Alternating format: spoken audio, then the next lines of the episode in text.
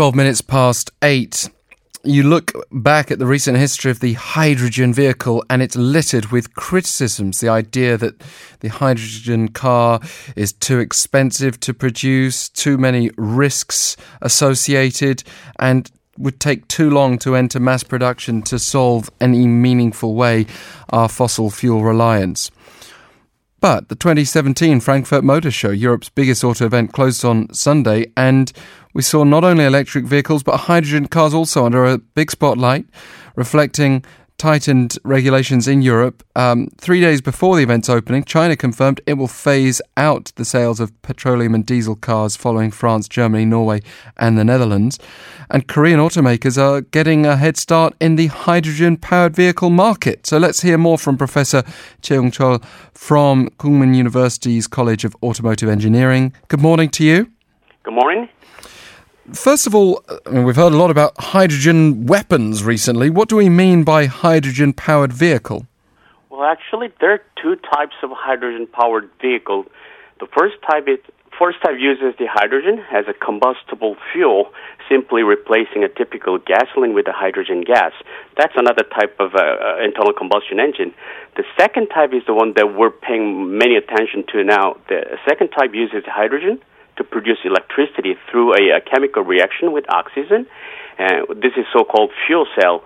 This is the vehicle that uses this produced electricity to drive the electric motor for the car. So there are two types of hydrogen-powered vehicles. But uh, electric vehicles seem to have been the vision of the future for, for so long that hydrogen vehicles maybe been edged out somewhat. What would be the advantage of a hydrogen vehicle? Well, main advantage is longer driving distance as the hydrogen contains more energy than the battery can carry at one time.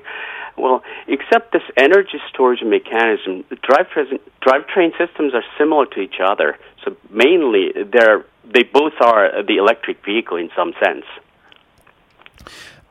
How significant do you think this market's going to be in the near future, though, globally? the electric vehicle or eco-friendly vehicles? Well, let's talk about eco-friendly generally speaking, because you know, with China now confirming it's going to be phasing out the sales of petrol and diesel cars, that's a huge moment, isn't it, for the world? Yeah, yeah. I believe it. This EV market, I mean, eco-friendly vehicle market, will grow rather abrupt, abruptly, just like cell phone took over the telephone market all of a sudden. As a matter of fact, many leading automakers are telling customers that uh, they will stop making conventional IC engine vehicles sooner or later. Also, the important thing is that the the many EV drivers are electric vehicle drivers are enjoying the convenience of charging their cars at home. You know, basically no need to look for gas station, right? So, but you know, still you need you need to be very careful when you do need to drive long distance with EVs. So, because there are still you know many infrastructure issues out there, but I do believe that this EV market will grow quickly. How much of a challenge is that for local automakers, given the, the fact that China is such a big player and could be rushing this along? Well, this is going to be a very big challenge for the local automakers. As you mentioned, China is the largest auto market, and it will be that way for some time. But Chinese market is mainly controlled by the Chinese government by applying the rules and regulations only to advantages to Chinese battery manufacturers. I mean, in other words, Chinese automakers. Unless local automakers employ to use Chinese battery packs, it won't be able to sell that car in in Chinese market. And what's next? I mean, still, if they import, I mean, if they decide to use Chinese battery packs, is their price going to be competitive in China market? Well, I don't really sure about that. I'm not really sure about that. So mm. it's going to be a big issue for uh, Korean local automakers. Yeah, I'm still wondering though whether it's better for Korean automakers to focus more on, on generating more efficient batteries in the future for electric vehicles or whether it's better to, to go down the hydrogen car route. I mean, for the latter, do you think that will provide an opportunity for Hyundai and Kia and others in the future car industry? Well, based on my own research, I don't think fuel cell vehicle is going to beat regular EV market because you know when it comes to building the infrastructure for hydrogen f- fueling station, it's going to be a lot more difficult to build the regular electric charging you know infrastructures. Well, imagine that, you know, do you want to have your fuel, I mean, hydrogen fueling station in your backyard? They're going to face a lot of problems or frictions from the resident around. So that's what I'm concerned, mainly the infrastructure issues.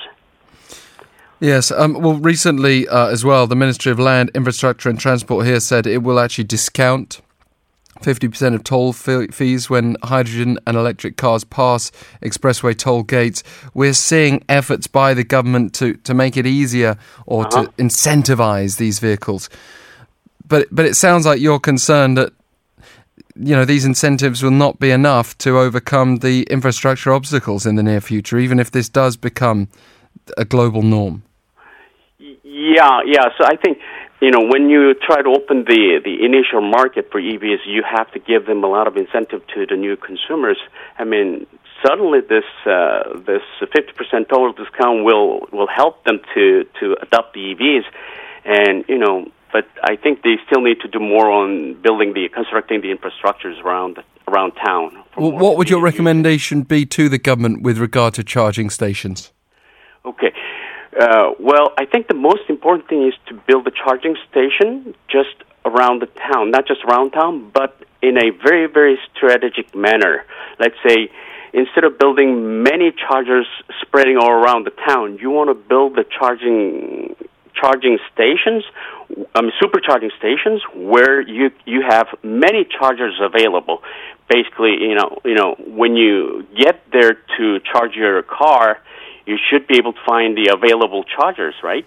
So instead of spreading them out all over the town, I would rather build some, you know, charging theme park where you can find available quick chargers most of most of the time when you arrive there to charge.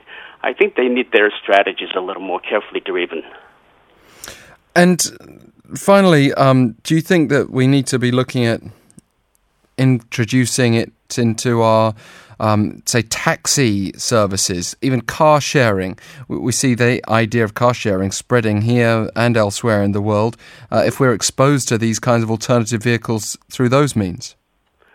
Um, yeah, I think I think it will definitely boost positively because car sharing business mainly profitable around heavy traffic areas where a lot of pollutions are produced.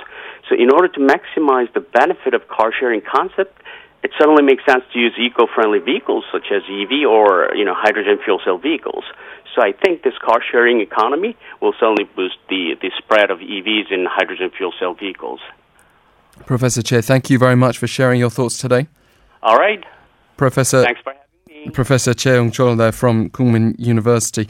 I must say for myself, uh, I, I've been so sold on the idea of electric vehicles going forward. Hydrogen fuel cell, a lot of people be automatically concerned with the potential dangers there. And as I said, for years, people have been saying that it's just not a practical solution. Um, maybe technology in 2017 is starting to change that vision as we're seeing major motor shows taking hydrogen powered vehicles more seriously. Uh, what would your preference be? Pound or sharp 1013 for 51 per message.